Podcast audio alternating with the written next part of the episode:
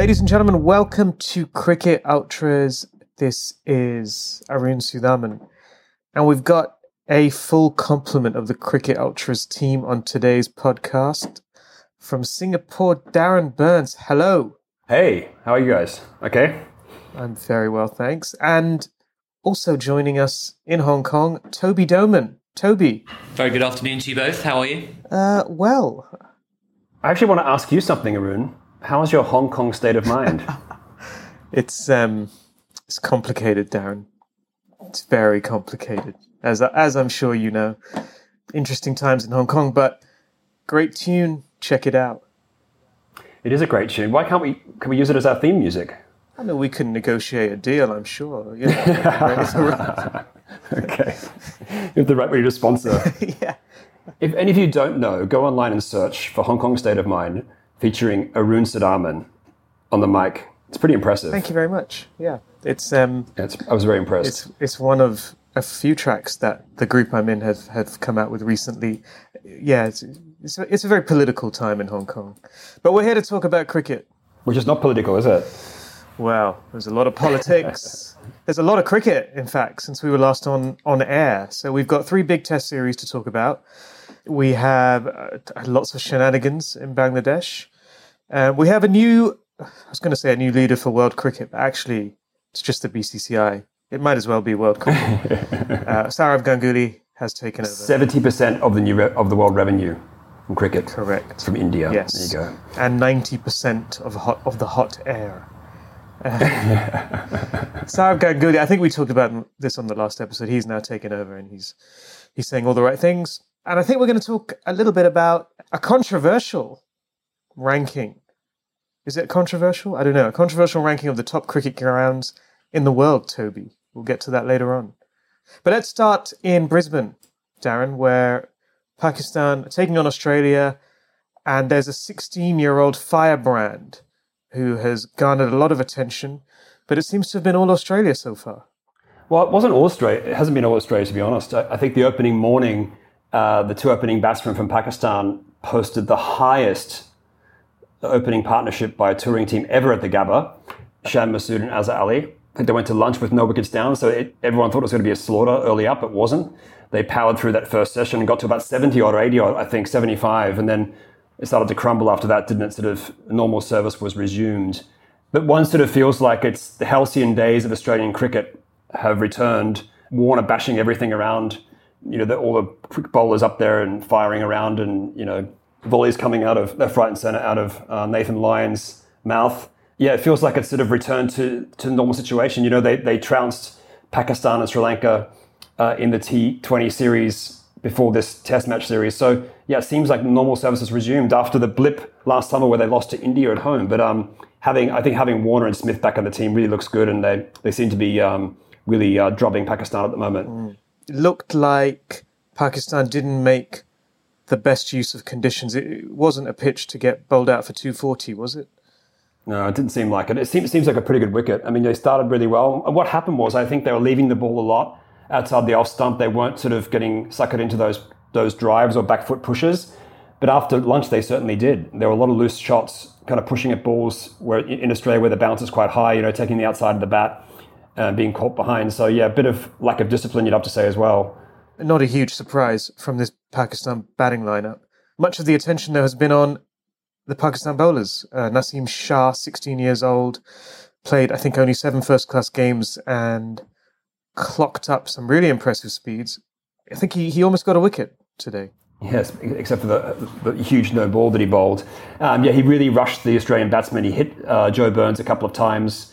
I guess the big surprise, too, was Mohammad Abbas was left out of the 11, which people felt quite surprising, given his astonishing international record.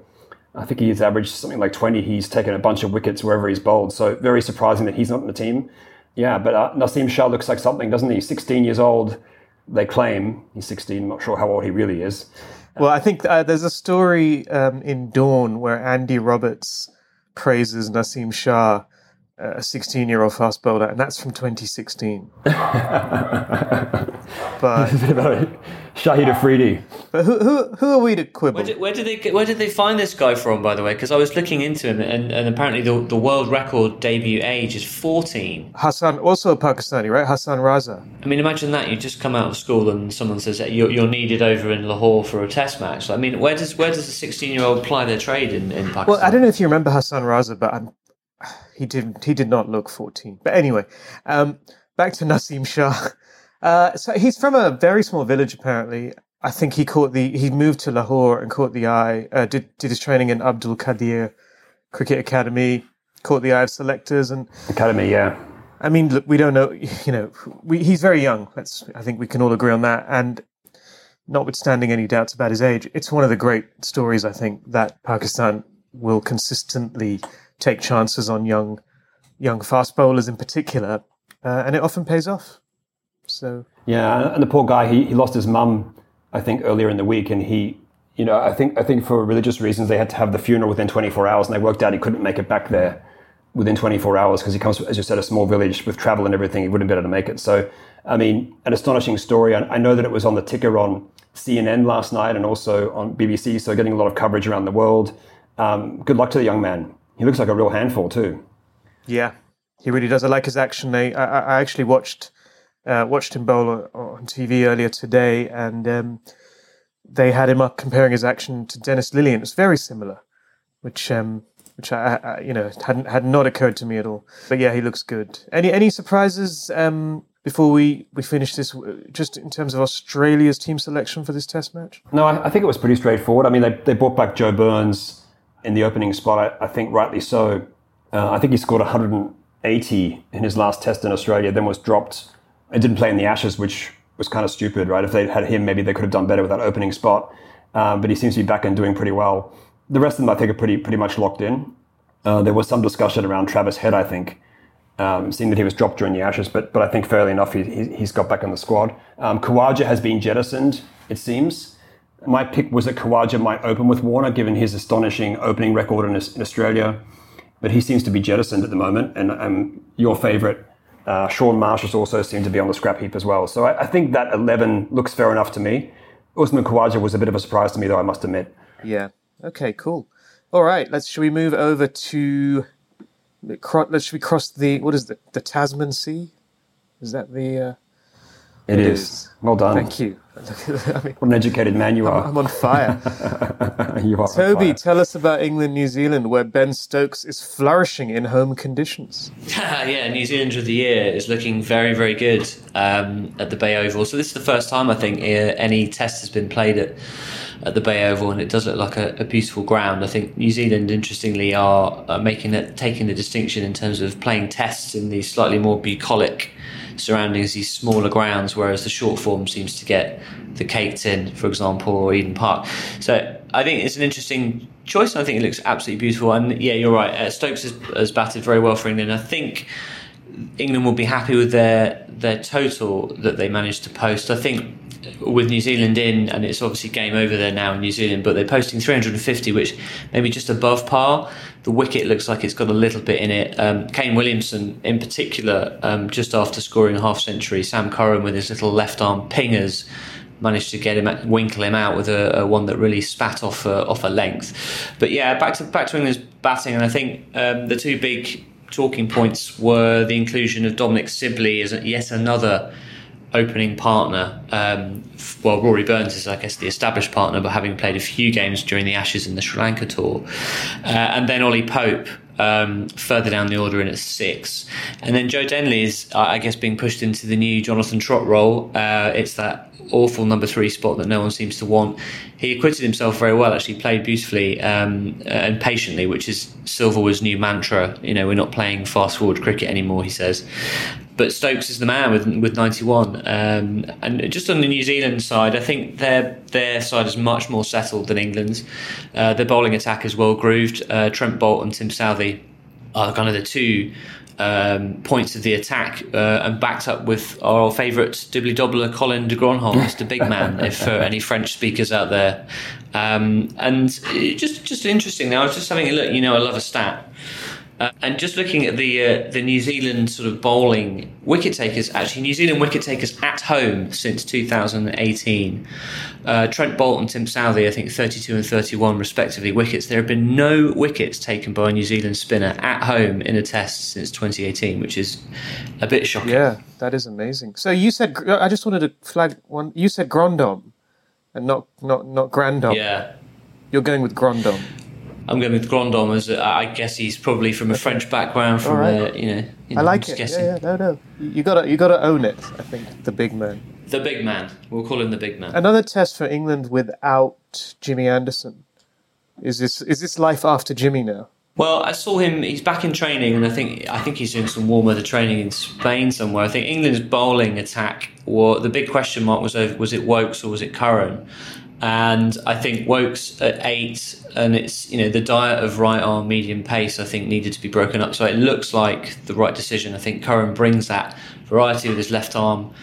He's not particularly quick, probably sort of low 80 miles an hour maximum, but he seems to bring a different angle to it. So he's bowled well. Darren Gough is obviously the new bowling coach, so let's see what he has to say after this test wraps up. Yeah, and I think Woakes doesn't travel very well, does he?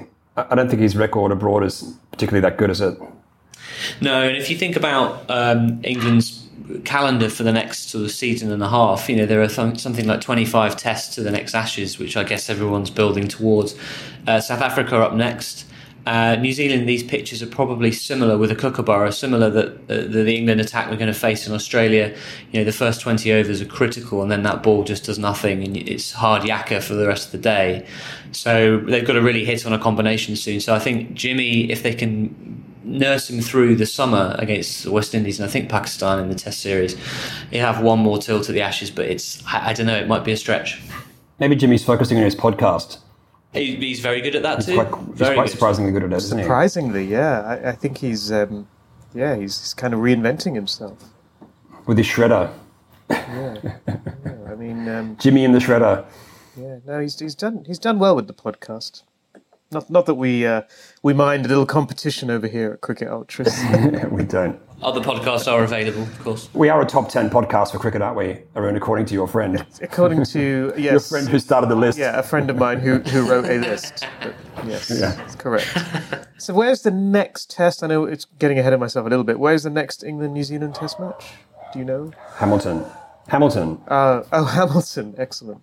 Okay. And how's Joffrey Archer done? Because there was a lot of talk about him being the difference between the two sides, but he has been wicketless so far. He has. I think he's bowled quite quickly. I think there's been some chin music, shall we describe it? I think he managed to hit Henry Nichols on the head today. Nichols is not concussed, but I think his ears are still ringing. He's not out, actually, by the way, Henry Nichols. And BJ Watling, just a good sort of rearguard action towards the end of the day. They were wobbling a bit towards close at 144 for 4. But Archer's speed's been back up. I think he'll probably enjoy bowling in these sorts of conditions. Very light wind. Sunny. I know he doesn't like it when it's too cold. It's a 3 jump a day. It's not his favourite.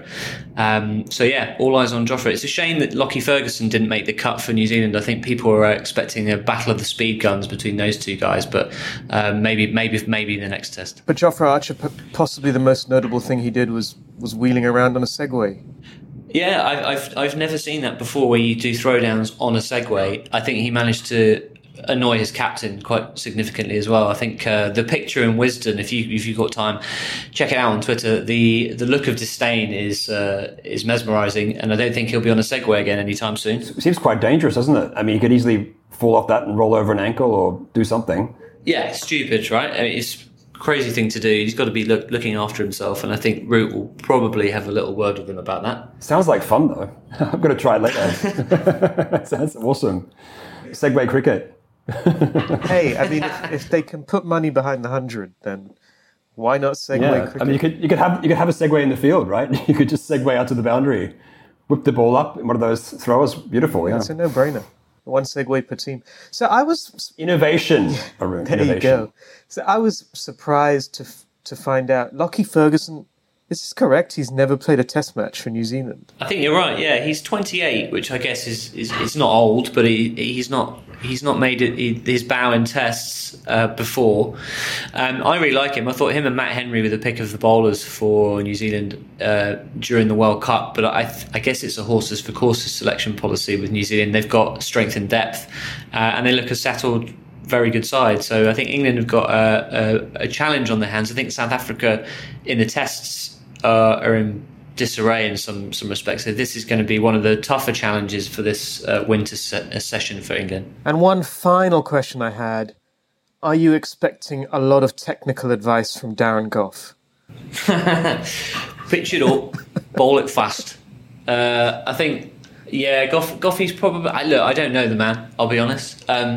He's obviously a character and he brings a lot of energy. I'm not entirely sure he's an analytical type. He's probably a slap on the arse and G you up type, shall we say. Yeah, he's good mates with Chris Silverwood though, isn't he? So I think that might be... I think there's the atmosphere is probably, compared to Trevor Bayliss, I think the atmosphere is probably a lot more convivial in the changing room, but let's see if that translates to results. How did you describe Trevor Bayliss last time, Tobes?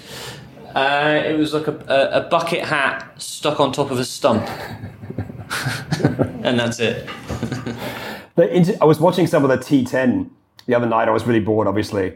There's something going on in Abu Dhabi. It's just shocking, this T10. It's really terrible. It's like a lot of, there's some okay players there, but there's some overweight, past it players. And they did an interview on the sideline with Trevor Bayliss. And he basically said nothing. He said, oh, yeah, I think it's enough. I think we'll have to bat really well. Yeah, it's a different T10, but it's like T20. And that was all they got out of him. And the commentator said, I think it was Danny Morris, and he said, oh, that's the most we've got out of Trevor Bayliss in a long time. You did well. Wow. He was terrible. Maybe he's verbose in private. Who knows? Maybe. But yeah, he doesn't say a lot. He doesn't. I'm sure he's a great bloke. I'm sure he's a nice guy. I think he just enjoys it now. He's running with this sort of caricature of himself.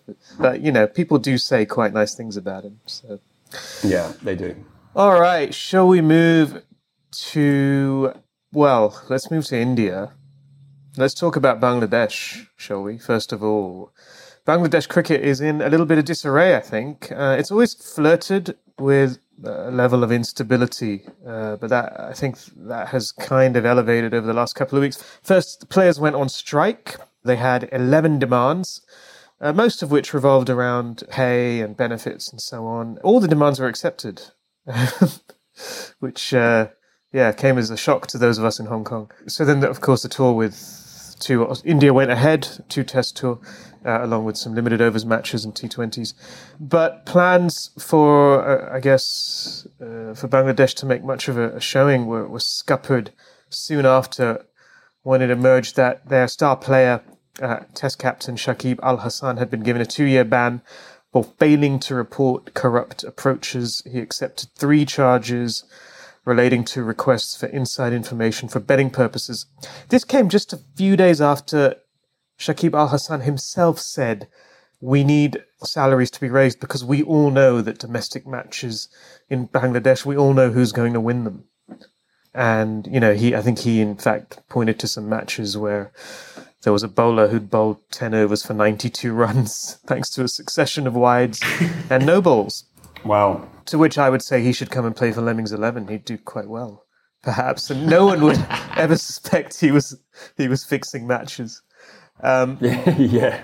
But anyway, back to Shakib Al Hasan. It's pretty shocking news because he is, considered the top all-rounder. I mean, he is the top all-rounder in the one-day international rankings.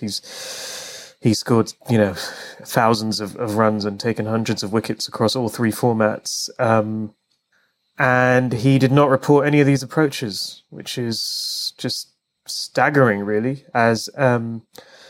ICC Anti-Corruption Unit General Manager Alex Marshall said Shakib Al Hasan is a highly experienced international cricketer. He has attended many education sessions and knows his obligations under the code.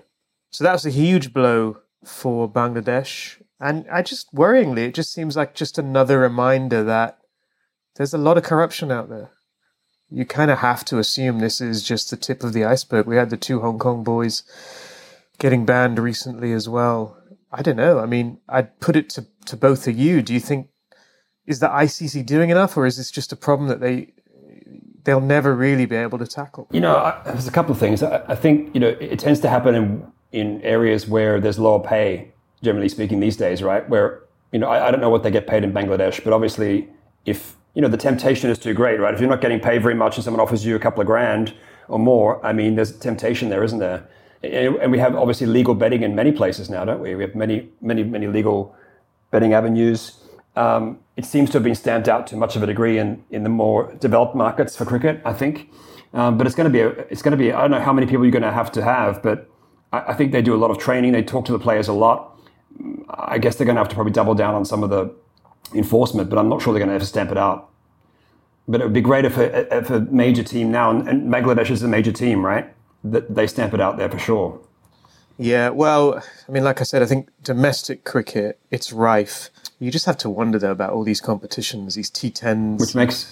Yeah, exactly. I think the T10 look like they're made for kind of dodgy gambling, right? Bookmaker's dream. So, with all of that, Bangladesh went into a pretty easy assignment against India at home. India are looking just invincible at home at the moment. They steamrolled South Africa, and Bangladesh lost the first test inside 3 days. The second test started today. It's India's first ever pink ball test. It's a day-night test in Calcutta between India and Bangladesh. So that's like a Bengali fantasy come to life under Sourav Ganguly. Well, apparently it's been sold out too, right? Which is very unusual for test cricket, which is great to see. Yeah, so it's great. I think it's a combination of the fact it's day-night. I think because it's Calcutta and it's Bangladesh and India, so it's, you know, it's Bengali team. Bangladesh will actually have a lot of support in Calcutta. So it's, I mean, that's good news, but Bangladesh are already 73 for 6 in 20 overs. You know, there's not too much to say really about India's performance. The only two things I want to just flag are, first of all, India's pace bowlers have just been on fire. I mean, they were the reason they won the South Africa series.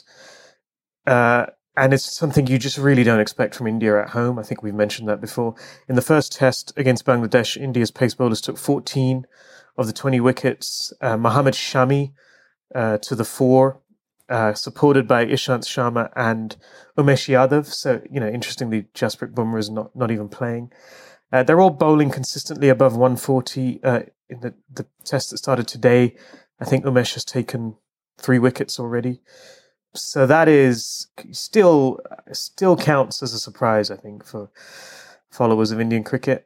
And then the second thing is probably Mayank Agarwal, who scored his second double century in his brief test career. In the first test against Bangladesh, he's now scored something like 850 runs in 8 test matches. He's averaging 71. He's scored 2 double centuries in 12 test innings.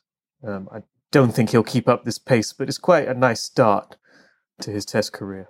I mean, in first-class cricket, though, he averages above 50 anyway, and he's averaging 70, isn't he, after his 8 tests? He's quite phenomenal. He looks like a really great player. And I think he's been brought into the team, what is he, 28, 29? He's been brought on the team, you know, not too early, having the run of his life. So it reminds me a little bit of when Mike Hussey started in his late 20s, or was it even 30? So he looks like a great player, good find, to partner Rohit Sharma at the top of the order. Yeah, it's looking good for Rohit. How's he going to travel though, Rohit? Do you think he's going to do well in Australia and England and South Africa as an opener? I think there's two schools of thought. There's the more sceptical view, which is that Rohit doesn't have the game for the more difficult conditions. Or maybe not the game, perhaps the mentality. I think everyone agrees he's got the skills. The second school of thought is maybe that now that he's scored some runs in Test cricket, maybe that will, you know, unlock something in his approach and his mindset, and it will help him when he goes to Australia and South Africa. Yeah, well, I think if you look at David Warner's a good example, isn't it? Everyone said he was a white ball player, and then he really sort of buckled up and he's emerged as a pretty good Test player. So, yeah. Yeah. More power to him. I don't know. I mean, I think he's got the game to do well in overseas conditions. So he's given himself every opportunity now, I guess, to do well. And the one thing they won't want to do is tinker with that kind of opening combination too much. I think their next away series, they're going to New Zealand next after this, and then I think they're away until 2021 actually. So there will be a lot of more difficult tests ahead for Rohit Sharma. Okay, so those are the three big series. Toby, did you want to get us moving on? Let's do this. So look, we've talked about the game, but obviously there are cathedrals of cricket that people absolutely love around the world, and I guess everyone has their favourite. I came across on this. Admittedly, the caveat here is about 3 years old, but it's still, I think, still relevant. It's on the Bleacher Report, for those familiar with this sort of sporting website, and they've basically put together 25 of the top cricket grounds in the world. Kind of like Top Trumps, they've put 4 or 5 criteria and given them those a score out of 10. So, for example, atmosphere, history, and aesthetics, and then a total. So, I guess for a little bit of a laugh, do you want to try and guess the top 4, and then I'll run down from 10 to 1, and then we can see how you get on. Well, tell you what, let's do it this way. How about you tell me your personal favourite grounds, just one, and then see if you can tell me the top 4 in this report. I think aesthetically speaking, Dharamsala is a beautiful ground in India.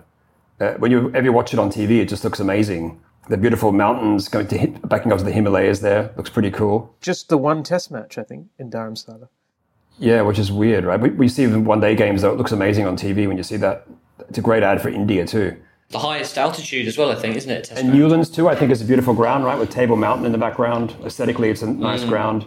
Some of those New Zealand grounds are quite nice. Are they? Okay. Yeah.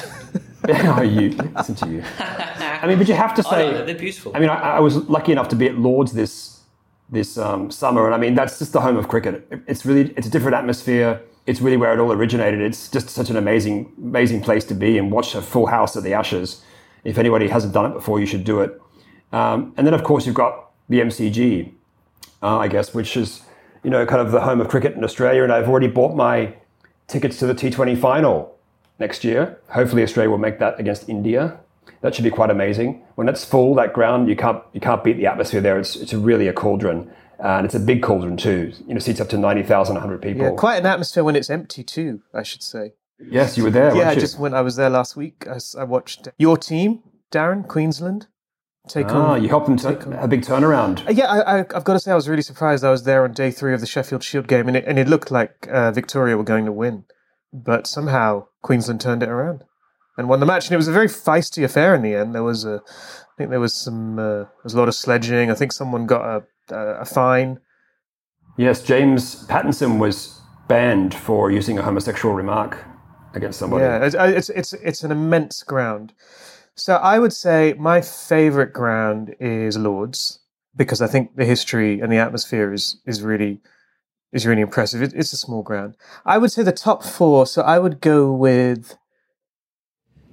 Yeah, let's get your top 4s. So number 1 in sort of dropping in descending order. Your number 4, Arun. What would you go for? Eden Gardens. Number 3. Newlands. Nice. Number 2, I'd actually go with the Adelaide Oval. Is it the Adelaide Oval? Yeah, Adelaide. And number one, I'd go with Lord's. Well, the Adelaide Oval, I've never actually been to it, but it's always mentioned as like the most beautiful cricket ground in the world, or at least up there. So that would be my top 4.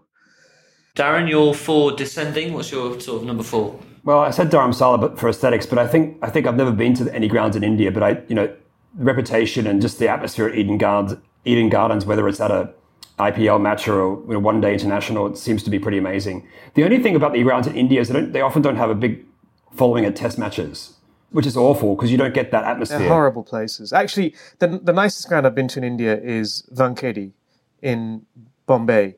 That's quite a comfortable ground by Indian standards, but Indian grounds in general, I don't know if this was a criteria though, they're horrible places.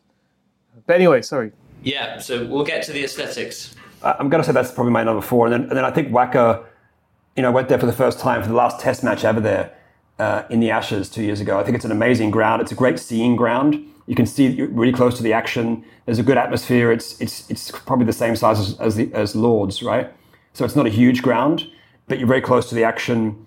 They have great food and beverage. They have good facilities. It's a really nice environment as well. And it has that fast carry through the keeper. The ball really slaps onto the gloves of the keeper. And it's quite a unique ground in the world. So you have a very fast and bouncy wicket, which is probably the fastest wicket in the world. Then I'd probably say, I'd probably say the MCG. I think MCG just has a great atmosphere, either whether it's at the AFL or the cricket. When you're there with a full house, it's just such an amazing place. The crowd gets very involved, much to the chagrin of some of the players, like Stuart Broad and some of the other touring players, and it gets a bit rowdy in Bay 17. But it has everything there. Quite a good facility as well. It's like a coliseum, that place, isn't it? It is. I think it really is. And the Victorians love their sport, right? So they often get out and support, whether it's rugby there or whatever. It's always a great atmosphere and totally full. And then I guess I've got to be boring and say Lords as well. I mean, I went there for the first time this summer and I was just blown away. It's just an amazing place to watch cricket. People are very knowledgeable. They enjoy the game. They appreciate both sides that are playing. So, yeah, I'd have to say those. Probably my top. And can I just say, for the worst ground in the world, I'd go for Headingley. In what way? Just the level of, dismay, dissatisfaction, and bitterness in the state.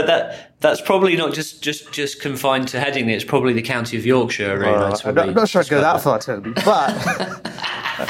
joking, Yorkshire, sorry. I used to go to Headingley all the time because I was a student at Leeds University, and so I'd go there very, very often. And not a lot of positivity in those stands. Let me give you the top 10 then. This is according to the Bleacher Report. It's not legally binding or anything like that. Those are the caveats. Coming in at number 10 is Galle in Sri Lanka, with its beautiful Dutch fort overlooking the wicket, and it's got optimistically telling me that the capacity is 35,000, but it was partially destroyed in the tsunami, Boxing Day tsunami, of course. At number 9, Edgbaston, according to Alex Stewart, it's up there with Eden Gardens. I'll let you make your mind up on that one. Nice ground. I mean, it's a fortress. It's a fortress for England. Aesthetics-wise, it's been improved, right? It's a nice ground. I don't know. I prefer Trent Bridge. And in terms of history, they gave it a 7 because Brian Lara's 501 not out. So that scored 22 points, Edgbaston. Number 8, the Adelaide Oval at 53,000 capacity. Fantastic atmosphere, gets a 7. The infamous Bodyline series of 1932 reached its peak at the ground. Yeah, of course, the pink ball tests were trialled there, weren't they, as well? They created a pretty good atmosphere as well. Interesting. Is it not as pretty now after being redeveloped? Because there was a time when people would just talk about Adelaide as being the... Yeah, because you used to have a sort of view of the city, didn't you? Of the churches and everything else. But now I think it's been covered with the stands. But I guess it's still a nice ground. Number 7, Trent Bridge, only 17,000. Quite a small ground, built in 1841. I like Trent Bridge a lot. It's a really nice ground, right by the river. It is small, yeah, but it's nice. And it also has one of the world's best scoreboards, apparently. Does it now? I must check it out. There you go. 23, number 6, Newlands, Cape Town, 25,000, built in 1889. Obviously, Table Mountain makes it absolutely spectacular. And it's been around for 125 years, 50 tests and 9 centuries from Jacques Calles, means it's quite a historic ground for the Proteas. That just makes it more dull, in my opinion, but okay. Yeah, I must have forgot about him. Okay. Imagine having to sit through 9 centuries. Into the 5s now, and Sydney Cricket Ground comes in at 5 at 44,000. It's more personable than the G, and it's one of the world's great cricketing cathedrals. And obviously, Sir Don Bradman's backyard at 452 not out, his highest first class score ever. And former Australia skipper Ricky Ponting holds the record for the most triple figure scores at 6. Pretty good. And then into 4, the Oval in London at 23,500. Quite raucous. People love the Oval. Do they? People really love it, yeah. And I've never been that big a fan. I haven't been there before, I must go. Yeah, there's a lot of football chanting. History-wise, it does well. A lot of football chanting. It's a little bit less than Edgbaston on the football side, but it's a bit more brash than Lord's, I guess. It had the first ever Test match, and it's hosted an FA Cup final, and it's the birthplace of the Ashes. And it hits 25 on the scores. Number 3, Eden Gardens in Kolkata, 66,000 capacity, built in 1864. Aesthetics-wise, it's not that great. That's what lets it down. But the history and the atmosphere is a 10. you know, fantastic rite of passage for any cricketer, international cricketer. Number two, Melbourne Cricket Ground at 96,000. The Bay 13 area is obviously infamous, and it's not as old as Lord's, but it's had 160 years of action and loads of iconic moments, including Trevor Chappell's underarm delivery. A day of shame. That's at 25, that scores in there. And then number one is Lord's, I think, no surprise. It's the home of cricket, and with 2015 runs, Graham Gooch is the highest test run scorer at the ground, including 333 against India in 1990. There you go. I think we'll have some very upset Kiwis, Pakistanis and West Indians. Blame the Bleacher Report, as I say, no legal binding here. So they were probably in the top 25 though, weren't they, some of them, I suppose? Something like Kensington Oval or something? Yeah, Queen's Park Oval in West Indies. Sabina Oval. I mean, very historic, certainly. Like, really big moments at those grounds. I'm not sure what the best ground in New Zealand would be. I don't know if either of you would have a choice. Not the Cake Tin. The Cake Tin's a shocking cricket ground. Yeah. They should ban it. They shouldn't allow cricket there. It's too, those boundaries are ridiculous. Well, I'm with you on the HPCA Stadium, Darren, in Dharamsala, that, you know, bowling at the into the Himalayan end. Yeah. There's nowhere else you can say that. That would be magical to go and play there, actually. Yeah. I'm surprised the Kowloon Cricket Club didn't make the cut. But, yeah. Okay. Probably just missed out. That was number 26. Interesting. Okay, cool. Do we have any quotes or Muppets that we wanted to do this week? Or this week, this month? I had a great quote from Jose Mourinho, actually. It wasn't anything to do with cricket. Obviously just appointed as Tottenham's manager, but he said that he won't make the same mistakes. He's going to make new mistakes, which I thought was great as a coach. Clever. He really has a lot of zingers, doesn't he? He is good. Go ahead. No, I just was going to say I've got one from Tim Payne. He's always good for a quote. His behind the wicket banter, I guess we can call it, continues. He said of Mohammad Rizwan, smells good, he smells very nice. He also, before that, was saying to him... because Nathan Lyon was bowling it, I think he was saying that Sarfraz would have swept that for four. He kept saying it to him, why don't you sweep it? He said Sarfraz would have whipped that away for four by now. Rizwan, is, of course, is the keeper that has replaced Sarfraz. And he was at him to sweep Nathan Lyon. Did he fall for it? Which he refused to do it. Good man, Rizwan. Maybe he can't really understand what he's saying anyway with that broad Australian accent. Yeah, sweep it, mate. Go on. Sarfraz would have swept that. Probably didn't know what he was saying. Excellent. Toby. I always have this vision of Tim Payne when he retires moving into the fashion world and having a label called House of Payne. I think that would be perfect for him. But anyway, so aside, as I was looking into these grounds, I just came across a perler from Ian Botham. It's not modern, but he just says, I don't ask Kathy to face Michael Holding, so I don't see why I should be changing nappies. That was his view on family life, which was great. What year was this? This was like last year. Yeah. Early, yeah. Early 80s, I hope. Jeez, dear me, shocking. Yeah, life according to Ian Botham. Wasn't his autobiography was titled "Don't Tell Kath"? Yeah, was that right? Literally, that was literally the title of his autobiography. Gosh, yeah, they're still married though, so well played to them. Okay, so I think that brings us to the end of. I don't think we need to do a Muppet of the Week. I think Bangladesh, certainly Shakib Al Hasan has reached a high level of muppetry. So I think that brings us to a close for this episode. Thank you all for listening. We'll be back soon. Certainly not as long a break as between our last two podcasts. Thank you all.